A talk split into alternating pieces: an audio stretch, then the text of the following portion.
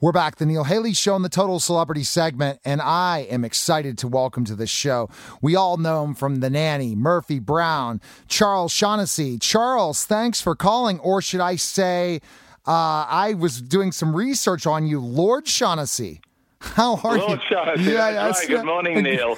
Yeah, uh, yeah, that happened about 10 years ago. My great grandfather was uh, the Canadian Pacific Railroad president in Canada, and for services to the crown during the First World War, he was given a baronetcy and became the first Lord Shaughnessy of Montreal and Ashford County, Limerick. And then it sort of went through all the Canadian Shaughnesses and then uh, ran out of male heirs and bounced down to to the British Shaughnesses, and I was it. I was tag you're it. I became Lord Shaughnessy.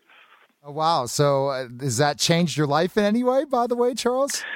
No, I it all I have is a very moldy robe up in the attic, and and and and when there is a coronation, my wife and I will be summoned by the crown to to come and watch the coronation with all the other peers of the realm. So that's the only thing that uh, changed. There was no family fortune, there were no castles no band of loyal retinue that would kind of move in and defend me against all all trouble. But um, but it was you know it's a thrill to be part of that name. I mean I'm very proud of my great grandpa. He came as a uh, an Irish immigrant, penniless Irish immigrant, escaping the potato famine, and and worked um, worked in the railroads in Milwaukee and worked his way up to uh, to the CPR. How about that? That's a great story. And I was watching the television interview you had, I think, in Australia that uh, yeah. talked. To, it was a really good interview to kind of give me some background on you more than just understanding the nanny. Now, let's kind of go right. into Charles. Did you always want to be an actor? You have a great voice. So, was that the thing that you said, hey, I got to go out and act because You of... know, it's a funny story. I, I loved reading out loud in school. And I was, you know, five or six, we were, you know, reading out loud, learning to read and the teacher would say, you know, who wants to read out loud? And everyone would dive under their desks, except me. I would jump out with my hand in the air, and the teacher would say, all right, Shaughnessy, off you go. Is there anyone other than Shaughnessy wants to read? So I just loved it. I loved reading characters and and making the class laugh and, and, and sort of listen to every word I was saying. And so when we got to do a school play, I thought I was going to be the star. I thought I'd be Peter Rabbit in Peter Rabbit and Farmer McGregor. And my best friend Peter Robinson was cast as a star, was Peter Rabbit, and I was just the third bluebird from the left. and I felt so devastated. I had two emotions. One was devastation that I wasn't going to be the main character. And then the second, almost immediately, was a sense of surprise that this meant so much to me. I was like, I had a sort of meta moment. I was upset, and then I was really intrigued by how upset I was and thought, wow, I must really want to do this. This must be something significant. So I sort of worked as an actor at school. I, I acted all the time, but I didn't become a professional till much later. I, I thought by the end of my academic career, I would um, go to college and, and study law and try to do something sensible with my life. Uh, but it didn't work out, and I, I ended up, um, you know, uh, following my passion after all and, and became an actor. So very interesting. So did you stay where you grew up, or did you decide just to move right to LA when uh, it didn't work out? No, I uh, I never thought I'd live anywhere other than England. I trained at an English drama school, a Central School of Speech and Drama in London. Um, but in my second year, um, Central would always have three Americans come each year to study from abroad. And one of these Americans was a very exotic ballet dancer from Calif- Studio City, California. And um, I was very uh, surprised and excited when she agreed to go out on a date with me. And we kind of started dating. And then I finished and went to work in England. She finished and came back to work in America. Uh, but after a while of, of a long distance relationship, we just decided, you know, I, I said, I really want to be with this woman. So I called up and proposed, and she said yes. And so the next minute, I was on a plane with all my worldly possessions and moved out to California to get married. And we've been living in California. We've got two gorgeous grown up daughters oh, now. Wow. We've just celebrated our 35th um, wedding anniversary, and uh, yeah, the rest was history. Well, congratulations, and that's a great story. So you guys moved to LA and get married, and you kept this relationship. There's not many Hollywood marriages that last that long, are there, Charles? No, not at all. It's um, we're, we're we're one of the survivors. All right, so let's kind of go talk about so from once you got to LA, how long was it till you got the part in Murphy Brown? How many years in LA till that? Well, happened? Murphy Brown came out of the blue. I, I for the first thing that happened was I got on Days of Our Lives. I, I got on a soap opera. Well, first I got on General Hospital for a week. That was great. I'd been doing a lot of theater, Okay. and um, through the theater work, I got an agent. And through the agent, I got a week on General Hospital. And from General Hospital, I got onto Days of Our Lives as what was meant to be just a, a short three day stint. Um, but it turned into eight years on the soap opera. And so after eight years, I decided I had to leave that because otherwise I'd be there the rest of my life. Not that I didn't love it, it was a great job, but it was time to move on. So then I had a period of sort of just trying to find work and, and starting all over again. And it was at that point that I got this episode of Murphy Brown. Um, and as of as a result of that Murphy Brown, the head of the network, um, when they were casting the nanny, when the nanny was being developed a year later as a pilot, the head of the network, which was the network that also did Murphy Brown, CBS, um, said the guy that was in Murphy Brown, he's he's the guy that should be Maxwell Sheffield, and he was. Uh, I didn't know this till afterwards. He kind of championed me as that character. And uh, in the end, that's what happened. Um, you know, he got his way, and, and I was Maxwell.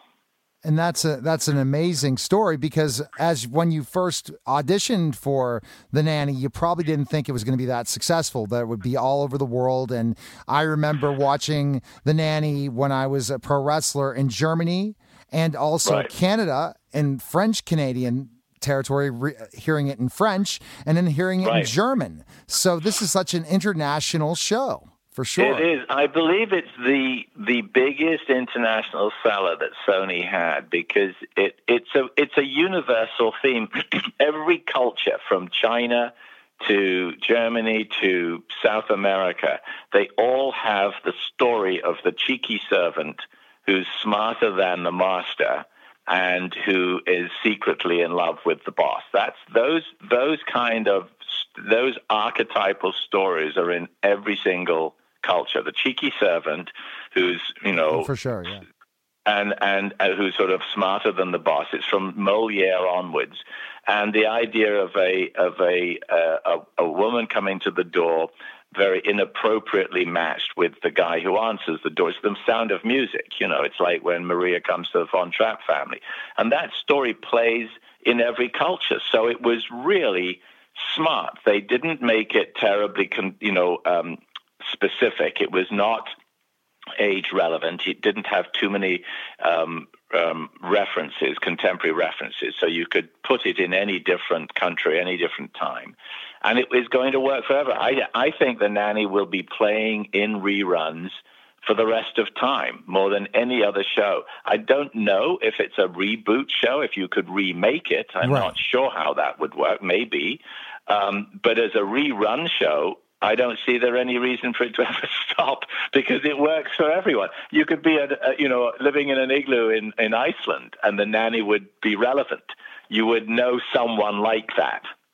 See, I love hearing you said the reboot, but I don't know. That would be interesting. That would be interesting as uh, Yeah, I mean, I would be, you know, it'd be fascinating, and it'd be great to get together again and and and uh, you know work together as a group again, and and maybe someone's got a good idea for it. Um, it would have to be a different sort of uh, story. I mean, it would have to work a little differently, but um, you know, sign me up if if someone can come up with a good idea and someone wants to buy it.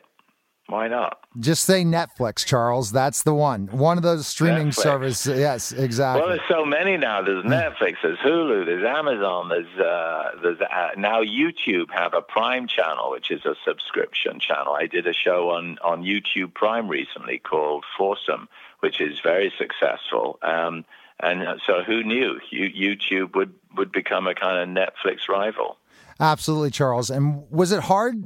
Were you typecast after the nanny ended? At all? Yeah, I mean, I knew going in that was going to happen. I remember saying to my agent when we started the nanny, I said, "This better run for a long time because I'm never going to work again after this." Because once you're a sitcom dad, it's really hard to get out from that. so it did take uh, a long time. I kind of really had to grow.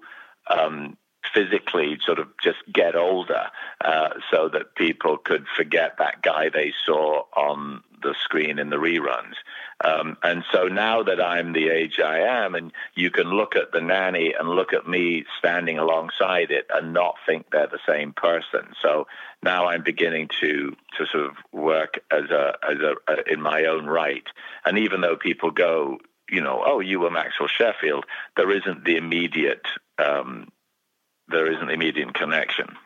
And then you went back to theater, and that's where we are today, talking about love letters. And I know you're going to introduce uh, someone that also is going to be on the show today. And Charles, I just think it's just tremendous that you go back to theater, something that you yeah, really are you know, passionate I've about. I've always loved theater, and it sort of came and helped when at the time when uh, things were like a bit rocky career wise, and there wasn't a lot going on um, I refound the theatre, the theatre refound me, and it's something that I've always loved. I love working with an audience. It's what I was trained for, um, and you get that immediate feedback from an audience. There's a kind of conspiracy at that time where they they suspend disbelief that they're not in a you know 19th century farmhouse um, and and you can they allow you to tell this story and they allow themselves to go into their imagination and and believe that you are someone else. Uh, i just find the whole experience kind of magical. And yes love letters is a magical piece. It's a fantastic piece um, of theater. It's really quite brilliant. And as you say susie I'm gonna. I'm doing it with with the lady that I met all those years ago, 35 that? years ago at Central. Uh, Hi. And she, Hi. How are you? my wife Susan, and Hello. we're going to be doing this together. Oh, yes. Wow. Oh wow! Now tell us how you met, real quick, before we get to love letters.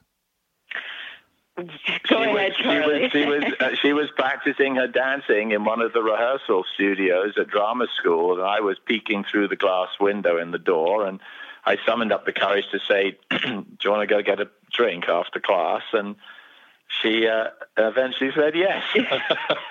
I actually was. Uh, I saw him in a performance of a Shakespeare play, and I I thought, hmm, I like him. so I had my eye on him from then on.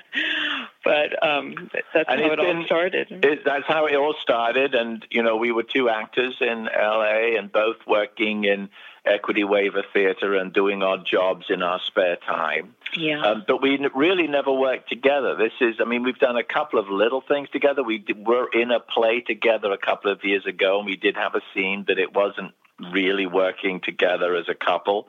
Um, but this is the first opportunity we've had to really um, work with each other on a on a two person play. So um, we're both really excited about that. Yeah. Okay, so let's get yeah. to let's talk about love letters now. Tell us about that. Well, it's by A.R. Gurney, and it's a series of the conceit is that these two people, a man and a woman, have known each other all their lives since they were children, and they corresponded with each other through letters. They they uh, didn't like talking on the telephone. They would meet in person, but they established right from the start when they were kids uh, a letter writing habit, and they would write to each other letters. And so the play follows their lives and follows their relationship through these letters to each other, which they read. Um, so each ca- each actor reads that character's letters to the other, um, and it's just so beautifully constructed, so beautifully built by the the author. Um, you really feel kind of the audience is brought along on this mm-hmm. very sad, very funny, yes. very moving, moving very um, um, empowering and, and love the, story. And the letters aren't. We're not. We're not speaking the letters to one another. We're really speaking it out to the audience as if they are uh, uh, viewing us writing the letter uh, as we speak the words. So it's only at the end that we, there is any kind of uh, connection between the two actors. Um, it's been phenomenally successful. It's been, you know, it's one of those plays that you can take anywhere. And from its beginnings on Broadway and in London, it's been in every capital in the world, every city in the world, played by different couples. You, mm-hmm. a lot of married actors um, have played it, mm-hmm. and some that are not married, they've just done pairings. Um, it's it's uh, it's just a, a beautiful evening and perfectly suited to this event for the Robert F. Kennedy Children's Action Corps. It's a, it's perfect for that space. The North Shore Music Theater is the most beautiful space, lovely theater, and Bill Hanney has been kind enough to wow. um, mm-hmm. offer it to us for the evening. Um, he's a great supporter of the cause. Um, so we're looking forward to a fantastic, a yeah. fantastic evening on the seventh.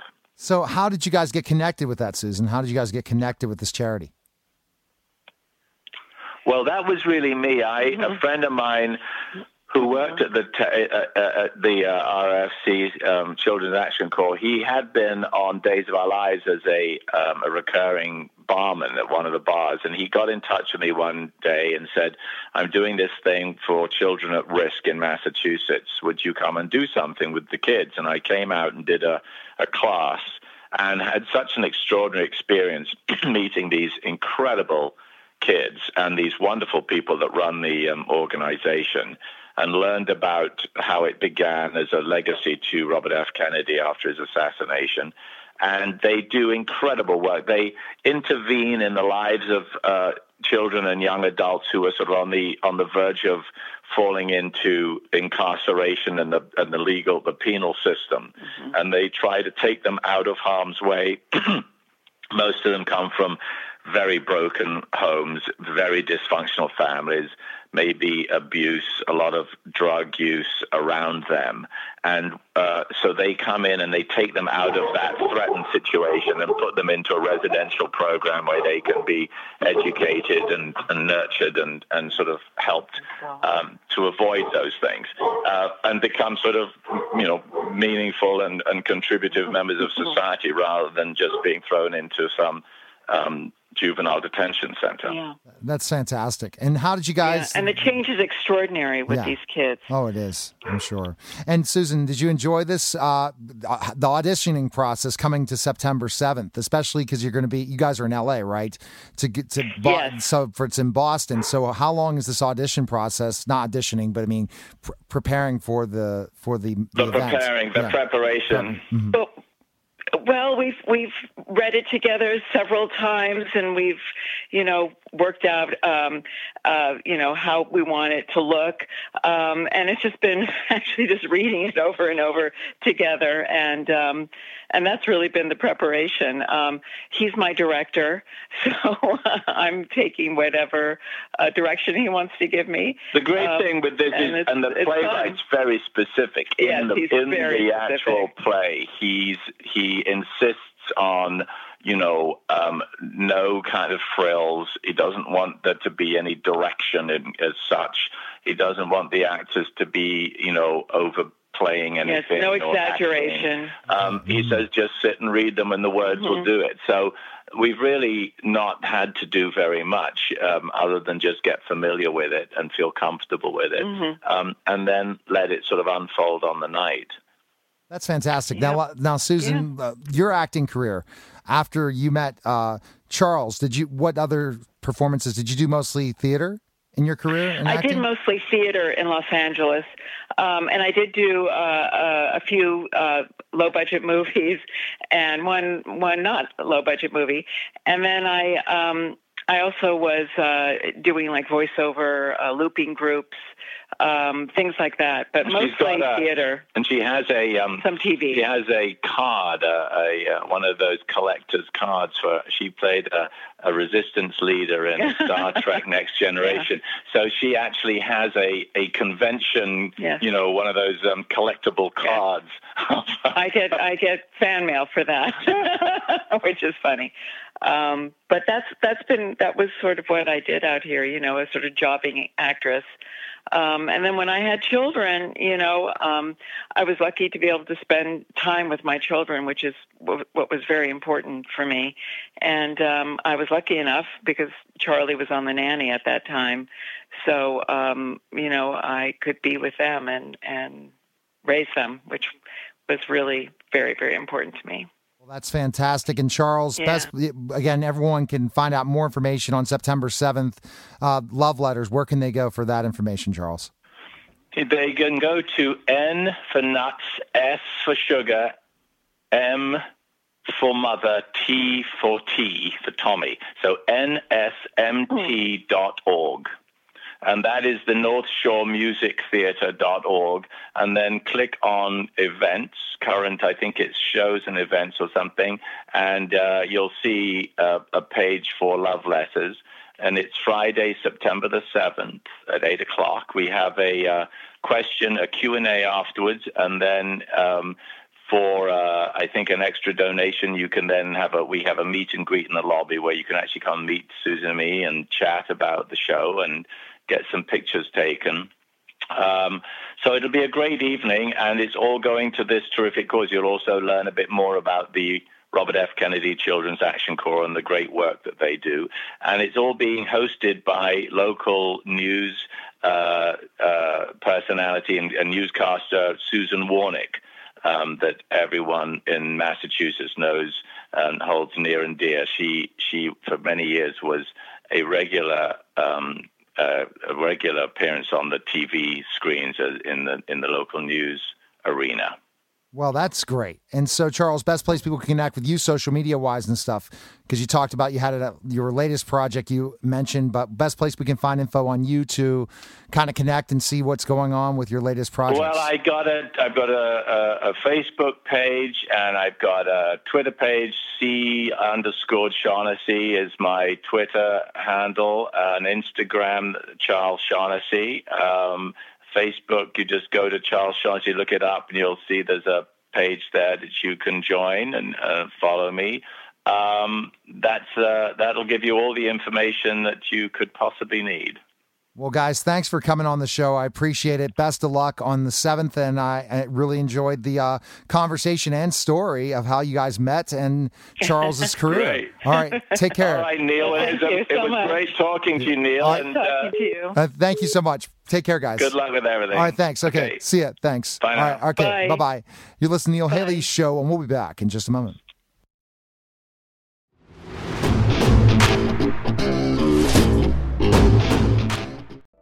Celebrity Slots. Free spin. Free to play mobile social slot games in the likeness of your favorite celebrities. Making money. Spin to win celebrity experiences through sweepstakes. Free to download, free to play. Yeah, baby. What are you waiting for? Win meet and greets, celebrity merchandise, gift cards, and more. Download Celebrity Slots today.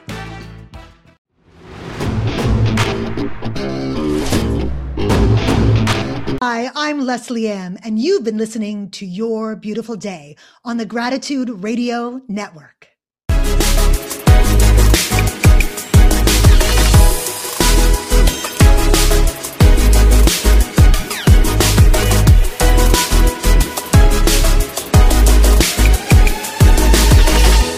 Guys. Welcome to another edition of Your Beautiful Day, the Gratitude Radio Network. I'm Jen Hall, Mother of Gratitude. And with me today, we're going to be talking a little bit about swagger and everything you need to do to unleash your swagger and become everything you want. by Leslie M. And we have with us Neil Haley. Hey, Neil. Hey, what's going on, Jen? Excited about our guest and uh, always interesting about this whole clubhouse connectivity. And I'm excited about her. And she seems so motivated to talk to, with us today. It's going to be a lot of fun. It's going to be amazing day of gratitude. Pearl, how are you doing today? Hey, everybody. It's awesome to be here. So, this is like right down my alley. You know, as a life coach, this is, I love just keeping it real, tell it like it is. And let me just tell you, swagger, I'm actually, I'm excited about some things I want to do with this book. So, I am psyched to be in here. So, let's kick it off. Oh my gosh. Okay. So, gratitude is something that everybody needs. It's a superpower, but we are bringing you a superwoman that has something else and that is unleashing the swagger in yourself. Welcome, Leslie M. Hey, beautiful people. Thank you so much for having me. Absolutely excited. And see, I love the whole setup. You really, I could tell you have the swagger and the fact. Look at you. You have your books all lined up perfectly with your book and everything, and and your whole brand. Totally living your brand, aren't you? Oh, listen, this is my absolute purpose in life. I eat, sleep, breathe swagger. Excellent. All right, Jen, first question. Hey, Leslie, tell us about your book and how the pandemic has has brought out the swagger in you. I have to say I had swagger before the pandemic. But before we we get into all of this, I want to make sure that everybody understands my definition of swagger because when we hear the word, we often think of that show offy, peacocky, arrogant, in your face kind of thing. That is not the kind of swagger I'm talking about. I have redefined what swagger is. My definition is it's the ability to manifest who you really are and hold on to it in the face of all of that psychological crap that's going to come for it, regardless of situation or environment. So it means you've got one face, one truth, one heart, and you show up with it no matter who you're with and no matter where you are. So I think that the pandemic has been a really interesting challenge when it comes to swagger because the upside, if I can call it an upside when we add the word pandemic in there, the upside of the pandemic is the fact that people have no longer had to pretend that they are perfect. There, we, we know that nobody is shiny and perfect. There's craziness going on. You got your kids running around on the Zoom calls. The dog is barking in the backwards. You forget to put on your pants. You've gained weight. You're, you haven't had a haircut in forever. You, your life is kind of a, a hot mess, but it's what we all face every day. It's just that some of us have spent a lot of time and energy trying to hide it and other people haven't. So now we are all the same in that Nobody is fooling anyone anymore. It is time to confess the mess and keep it real. So that's the upside of the pandemic when it comes to swagger. All right. So I am just like over here going, Amen, sister, Amen, sister. because that's exactly what I I when I work with my clients, is what I say. Show up as yourself. Stop this imposter syndrome BS. Sorry. Mm-hmm. And you mm-hmm. know, and if any coach is telling you that their life is perfect and nothing's going on, that they live it perfectly, they're go fire them, right? Yeah. Oh, they're big fat liars. Exactly. Big fat liars. Yeah. Know? So so for what I want to know is what happened in your life that said this has got to get out to this world. Like what what what was that pivotal moment that said, listen, we need to get this out because people need to start waking up to who they really are. And I love, I love that you give them their hero name. I think it's so cool. Well, I I have a training company called Combustion, and I've been traveling around the world training, you know, top you know Fortune 100 companies in all kinds of countries. I've worked in all kinds of cultures with levels of people from CEOs down to new entrants, and focused on skills training, storytelling, presentation skills, leadership, and so on. But over time, I discovered this one fundamental human truth. And that's that people do not believe that they can reveal who they really are and still find the success that they're they've been dreaming of. They mm-hmm. don't believe at their core that who they are is good enough to bring them the success that they want. And until you deal with that, no skills training in the world is going to transform your life. And, yeah. mm, definitely. I mean, I'm agreeing with you. Continue. Okay, and, and so what what I started to do was to layer. I mean, I'd always been very human focused with my training. We're a very different kind of training company, super irreverent, in your face, no BS, you know, not corporate in any way, shape, or form. And one of the things that I always loved doing was really trying to crack people open in the room so that they could show their peers and their colleagues a little bit more of their authentic selves and get some positive reinforcements and positive validation, because that's kind of what sets the whole thing off. But when I realized that, I went, no, no, no, no, no this is my whole focus now. That's all I want to do because I could see the magic that took place when people could get a better glimpse into the authentic self of others. The reaction was like, Oh my God, I've never seen you like that. You're so much more powerful. That's amazing. People would cry. People, we would be in our pants laughing. It was such a beautiful thing. And then so many people told me that the experience had changed their lives. And I went, That's it that's that's that's what I got to do. So when you say that's all you got to do, you figured it out. Is that there's so many people that just cannot get out of their shell. They cannot find that why. There, and then when they find the why, they just don't believe they can do it. There's mm-hmm. a, someone in the back of their mind telling them that. Did you have that before? So you broke through it. Well, I was very, very fortunate to be raised by parents who really reinforced who I was as a human being. They told me that my weird, quirky, passionate, creative, loud, vibrant self was fantastic. So I, I started at an advantage with that because so often the messages that we hear, even in our own homes from people who love us, can be the beginning of the the the devolution you know the the degrading of the swagger that we're all actually born with and life has a way of you know, chipping away at our psyches and all of the negative voices that we hear and all the opinions of others start to culminate and we start to believe that it's true about us. And our swagger progressively recedes. It starts to hide deeper and deeper inside. It's never gone. It's just hiding because it doesn't feel safe coming out to play with the world. Right. So the advantage that I had was having that reinforced from the beginning. But do not think that I didn't face challenges along the road. I mean, I'm a lot of person and I am too much for some and I am not enough for others. But I learned that, that as I moved through all of my the crazy experience and careers I had in my life, I was a TV host for many years. I was a singer. I worked in the advertising business and I learned that you cannot be for everyone. And if you are, you're probably so bland, vanilla, nothing that you're never going to really make a big mark in this world anyway. So you've got nothing to lose and everything to gain. And at least, at the very least, you know who loves and accepts you for who you really are. And when you talk about revealing your true emotions, it sounds like we're going to be swaggering through some fear. Oh yes, girl, yes. There are. I, I, have discovered what I what I consider to be the five key swagger blockers, and each one of these is just part of the human condition. It's you're, you're not. There's nothing wrong or wrong with you, or there's something bad if you're hitting these blockers because they are fundamental to who we are. So um, it's either going to be persona, that belief that you got to walk and talk and dress and show up a certain way in order to be accepted by the world, in order to be taken seriously.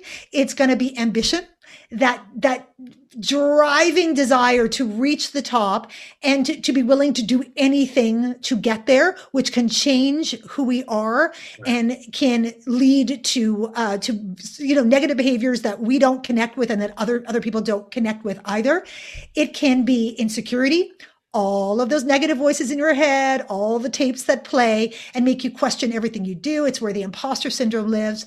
It can be fear, that that real it's the fear is real that if you reveal yourself to people bad things are going to happen. You can really do a number on yourself believing that that may be the case. And the last one is pain. If you've experienced pain as a result of letting the real you come out and play and getting a, a knockdown or a smackdown you are going to be way more reluctant to do it again. So you now have scar tissue around that. And it could be from when you were six years old. It doesn't have to be recent, but your brain has a way of holding on to pain and recontextualizing it for the today and the now. So you, you know, you got laughed at doing a, a presentation on tree frogs in fourth grade because your fly was down. Now, every time you get up in front of people in a business setting, you want to fall apart because that pain is still, is still there with you. So those are the the basic swagger blockers that will get in the way.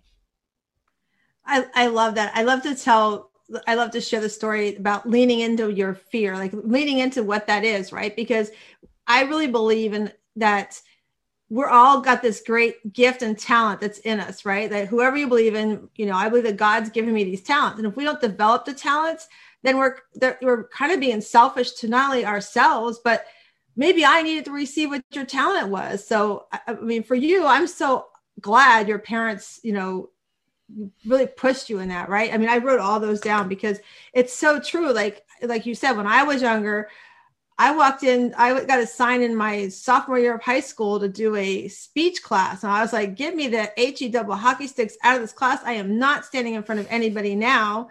And then look at me now, years later, you know, I meet this husband who's like, and that's like you said, it went back to my parents. My parents didn't push me to go do that, right? So I was very shy. Then I meet a husband who says, if we're going to argue, you have to be part of this argument because I can't figure you out, right?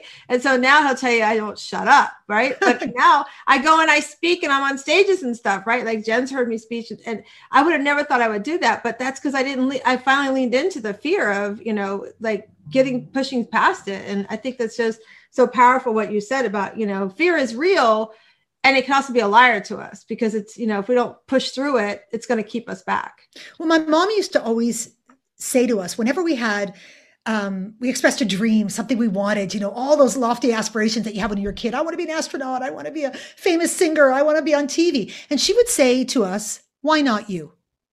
And she would wait for an answer. My mother didn't play. She'd be like, and why not you? And we'd come up with, you know, if we could come up with some reason as to why we weren't good enough or smart enough or whatever, she would break it down. She would not let us walk away from that conversation believing the negative voices in our head. And what she also taught me, which I have, have brought through my entire life, I use it in my coaching all the time, is the question, what's the worst thing that could happen? Exactly. Like for real. What's I play this game with with people and it's called and you guys use this game. It's a great tool. It's called and then what. So when someone expresses a fear about some situation. What I get them to do is to walk me through it literally moment by moment, not in this big extrapolated picture, but moment by moment. So if let's say I'm just going to make it up, I, I'm afraid of, of speaking up in a meeting with a boss that I find super intimidating. And so I say, okay, so let's let's walk through it. So we get into the meeting, and okay, and then what? And then my boss starts talking, and then what? And then I disagree with something that he or she said, and then what? And then I say, you know, I don't necessarily agree with that, and then what? And then my boss gives me the kind of side eye, and and the story continues and continues. Inevitably, that story will end up with them saying, and then I end up homeless on the street. Like inevitably. But I go, okay, good, good. You've gotten it out of your system. Great. Now, at what point did that story cease to be realistic? Let's just track back to the moment where you know that it ceased to be realistic, where your fear took over. And it's usually with, and then my boss gave me the side eye. Right. So you pull it back to the place where you go.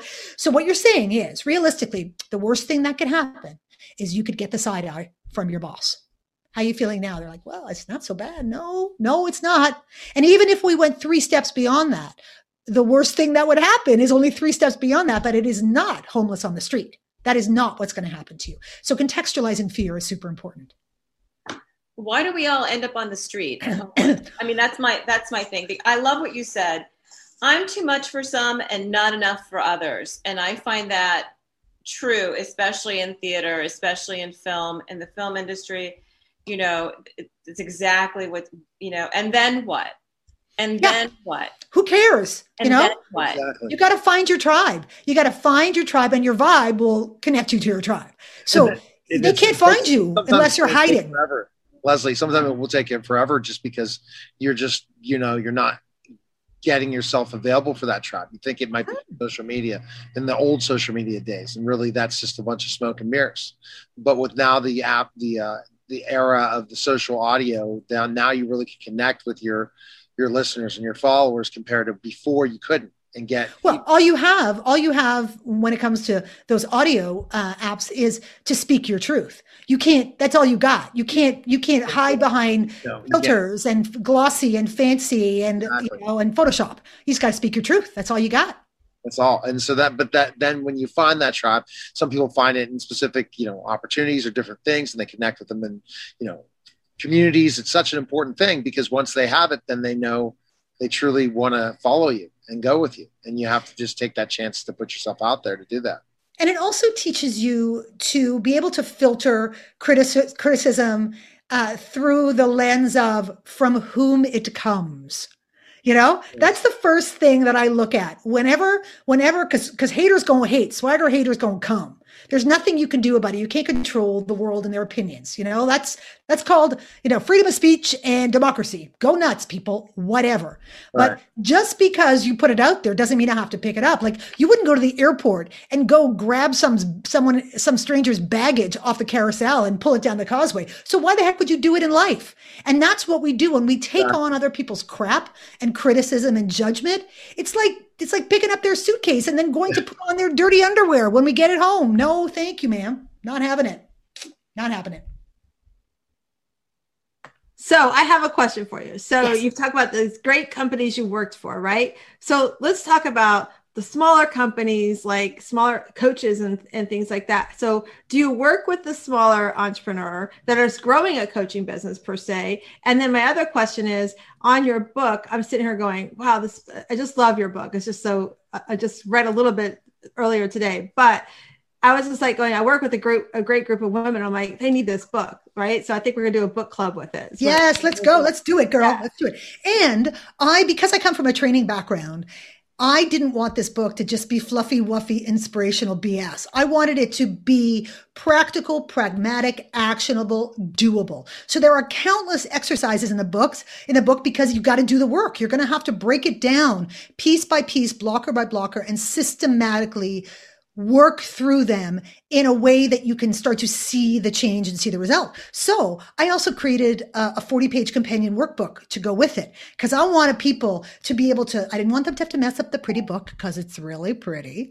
And I wanted them to have not just what was in the book, but a whole bunch of bonus exercises so that they could use that and really turn it into their swagger Bible over time because you're going to capture all of those swagger mantras and all of those exercises and all of the things that you're going to want to refer back to time and time again.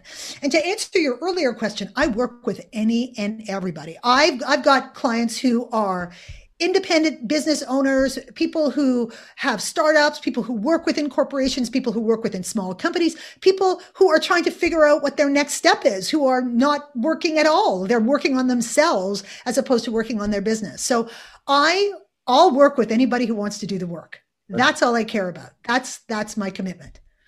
Awesome. Good job.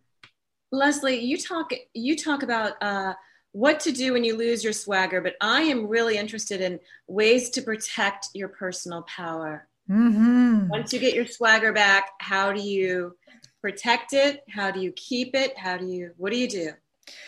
People will come for our power in a million different ways. I, the, the, my visual for it is like we're all this beautiful power buffet. Like, you know, when you go to that good Chinese food restaurant and they have that massive buffet with everything that you could imagine. You got little spring rolls, you got little sushis, you got little wontons, you got little snacky. I mean, it is just a feast for the senses. That's what we are to people. And those snackers are going to come. They're going to want a little taste and a little bite, and they're going to pick away at our power if we let them. Now, here's the thing about power. Here is the magic secret about power. No one can take it from you. Only you can choose to give it away. So don't. I want you to imagine those metal gates, you know, that that uh, that come down when the buffet is closed, and people can smell it and people can see it, but they cannot reach their stinky little fingers in there to get a bite of your good stuff. People will will try and take your power in in so many ways and for so many reasons. They'll do it to make themselves bigger. They have to make you smaller. And the more power you have, the more they're likely gonna have to try and take some of yours in order to bring you down. Sometimes people come for your power because they don't have any of their own and they're trying to, you know, get up, literally get a piece of you.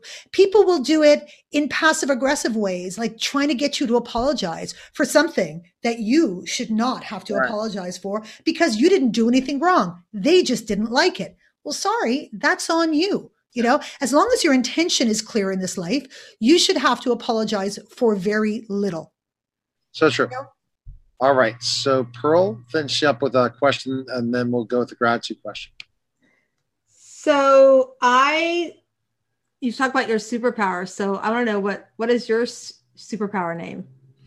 Uh, well, I am the dynamite unleasher because that's what I do. I like to blow people open and pull out all of their good stuff. That's my superpower, really, is to be able to crack people open and pull all the stuff out of them and hold it up to the light for them to see. All right, Jen, close uh, close out Leslie. is such a great guest. Oh my gosh, we are so blessed because former TV host and advertising creative director turned training guru Leslie M has spent her afternoon with us. And we have to thank you, Leslie. And we are so excited about the way that you're going to be transforming people's lives, putting more swagger into the world and helping us get through our fear so that we can swagger through our own life. And that is a huge gratitude moment. Thank you, Pearl. Sharenza from Successful Women's Living, Neil Haley from The Neil Haley Show and the PR department of Gratitude Radio Network, and Your Beautiful Day. Leslie, thank you, thank you, thank you. Where can people find you? Uh, you can find me at leslieehm.com. That's L E S L I E E H M.com. You can check out the book at swaggerthebook.com. And you can buy the book uh, at all good um, booksellers from the Amazons to the Barnes and Nobles to the Books a Million. It's everywhere. Yay! It's a huge gratitude moment. So, everyone, wherever you are, bring gratitude with you. Download it from heaven, send it out. And remember, you're blessed, you're loved, and you're sacred. Mwah. We love you. Have a beautiful day. Thank you. Thank you.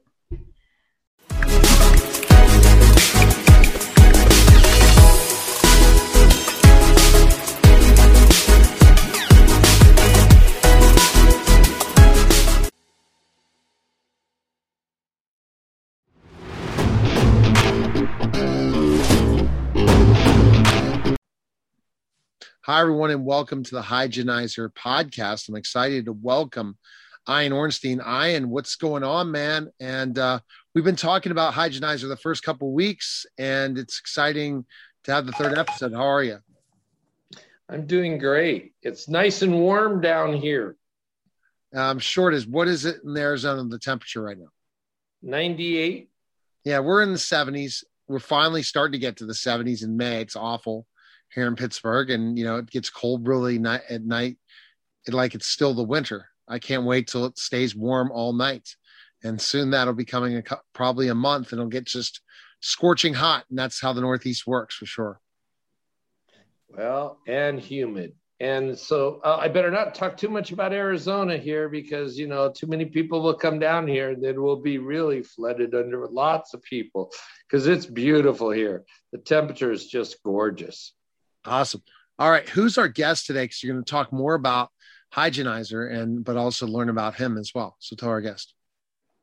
Well, we have our guest Mike, and he's a customer of mine, and he um, is a paraplegic, and so he wants to talk about how it can help a lot of paraplegics and people um, to give you a different perspective and how important um, Hygienizer is. And I'll let him introduce himself and explain why he said that this is an amazing product for paraplegics. Yeah, I would say not just paraplegics, but my name is Michael Hutchins, uh, here from Alaska, and uh, and Ian shared the product with me.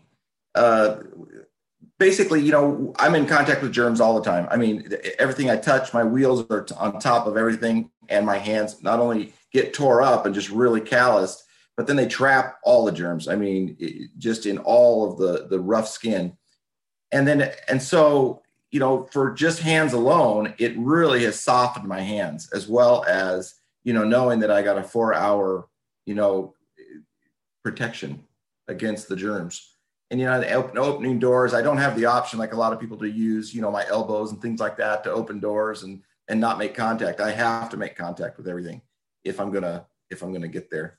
So it's it's been really useful for that. And then we discovered that you know another another real problem is that when we transfer to floors and carpets we we bring germs with us the bugs that that get trapped and then they and then they actually can turn into a fungal you know under because you're sitting on all the time and it generates a heat. And so the the hydronizer has worked really well to to make that go away completely. So. See, that's that's tremendous. And, and, what have you seen when you've used other products that makes it? Oh yeah, I mean, you just dry out your skin for sure. Because you're constantly using it over and over again. Explain that process because you said because of the wheels and what yep. you do, you're constantly do you're doing it. So at times when you use it, you just have really really dry skin. Oh my gosh. Yeah. Well worse than dry. I mean i build really heavy callus to begin with just because i'm my hands are constantly on the tires and on the rims. Um, but the the hydronizer keeps my hands a lot softer so that i'm not building those calluses up as well. So my wife prefers and not just that it also helps you on the visible and invisible germs you know the visible problems that you can see but how about all the invisible problems you can't see? And that's the beauty about antimicrobial and the hygienizer technology of leaving a persistency value on your skin for four hours. That's the key. You know you a couple times a day and you know you're covered rather than every time you've touched a surface. Every time I go into the store, I'm, you know, going back to sanitizers, you know, that that only for that moment. Yeah, because it's not long. I am. Well, how long does it last if you're using another hand sanitizer? For Ten the, seconds. Really? Yes, sir. Oh wow, that's why you always constantly it's have volatile. It flashes off, and then the other problem is too is not you're dealing with a poison. You're not keep putting poison now and, and you can see with a paraplegic, it's a real serious situation because, you know, under the FDA protocol, in order to call something a sanitizer, it has to be either ethanol or isopropanol. And those all have poisons in them. So now you're constantly drying out your skin and putting in poisons very slowly into your bloodstream and in your skin. This is an extremely serious situation for people. And so, what we are is a step above everything. And so, we can help out a lot of people. And of course, being poison free and neutral pH and the benefits that we have that no other product in the industry offers. Mm-hmm. So, uh, um, so Mike, add a little bit more to what you've you've learned about the product that you like. You talked about just at the end the the way the product's able to help with uh, you know well, four hours. That that just really changes the the ball game, right? In a lot of ways. It, absolutely. Yeah. Absolutely, because I'm touching. I'm, I, you know, like anybody, you're shaking hands. You're you're you're you're in contact with people. If you're going to be in contact with people, you're going to need to reapply, reapply, reapply you know, and have have the spray with you or all those other things. But I think for me, as before COVID, the the the transmission from any carpet, every time that I decide that I want to leave my chair, I got to think about what I'm sitting on because it's going to carry but it's going to carry germs with it, whatever were there. And carpets carry terrible germs. So even if I'm sitting in pants, which I am, it's my my cushion brings it to my skin, and before you know it, I'm back getting you know uh, medicine, you know drugs to start killing, killing skin rashes, and and so this this product is good for my skin, and it it's been it just kills the bugs. And so if I if I you know jump out of my chair, I know I just wipe it on and I'm done. I'm done. So it just saves because then you would have to wipe it on again if you were going jumping out of your chair to right. go do something, then putting it back in your chair again. You're touching the wheels, and then you'd have to apply again. Oh my gosh, it's definitely yeah. Every paraplegic, I guarantee it. Every paraplegic deals with it. It is just simply what we deal with. We deal with skin rash, and we deal with with hand hand hand to contact everything. So I mean, or gloves. Everybody's wearing gloves. One of the two.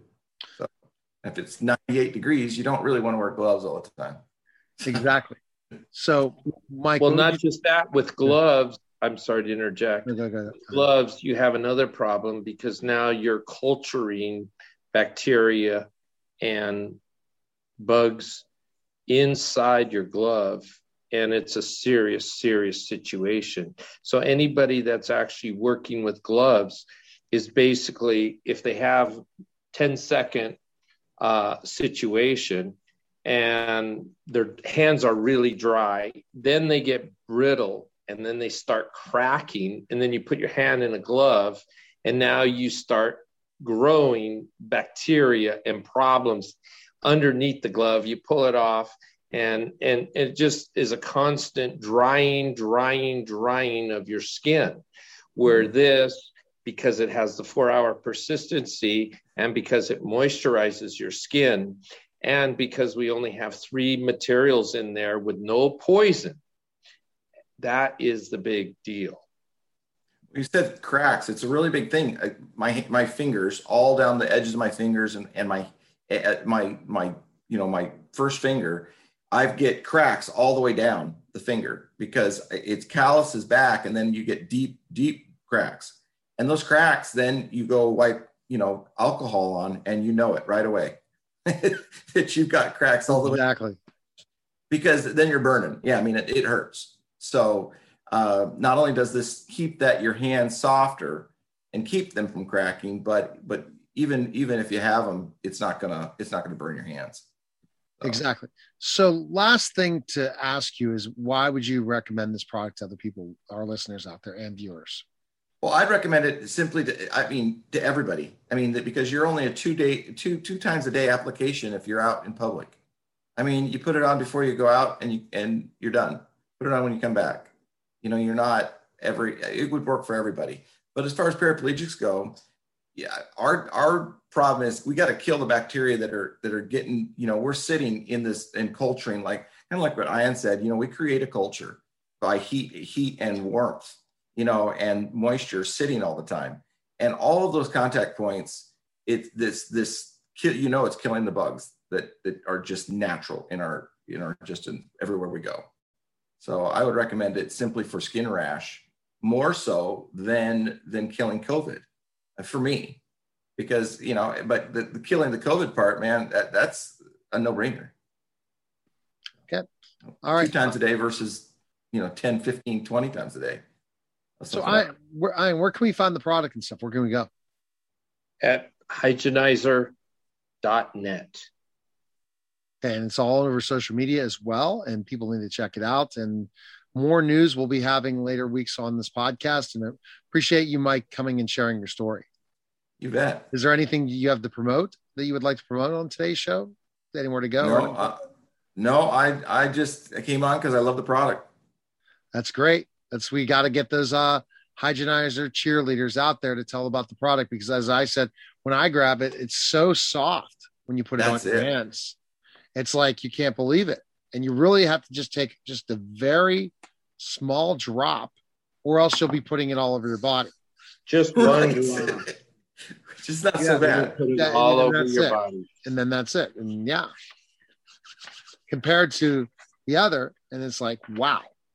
And then, well, right. I mean, and then, then you got to keep your hands out of your mouth or off your food while you know anything. You're waiting for that stuff to dry, and and then you go, okay, well, can I really even eat with it? You know. And we probably shouldn't. Right. We do. we don't even know what those dangers are. And Ian could tell us. But we appreciate it. Thanks again, guys. Well, I'll tell you this: my my dog actually grabbed one of the ionizers the other day, or one of the hydronizers, and we found it out in the yard, chewed up, right? And uh, my wife says, "Oh my gosh, you know what's the deal?" And I said, "Honey, don't worry about it. It's all good. The dog's fine. it's not going to get sick." Uh, so we have to find out the stories of people that have eaten hand sanitizer and have not right. to talk about it. But you will. That's you can right. eat the hygienizer. It's not going to be good, but you can eat it. All right. I appreciate you guys. Very good. All right, Thanks. guys. That was the Hygienizer podcast. Take care, guys. Thank you.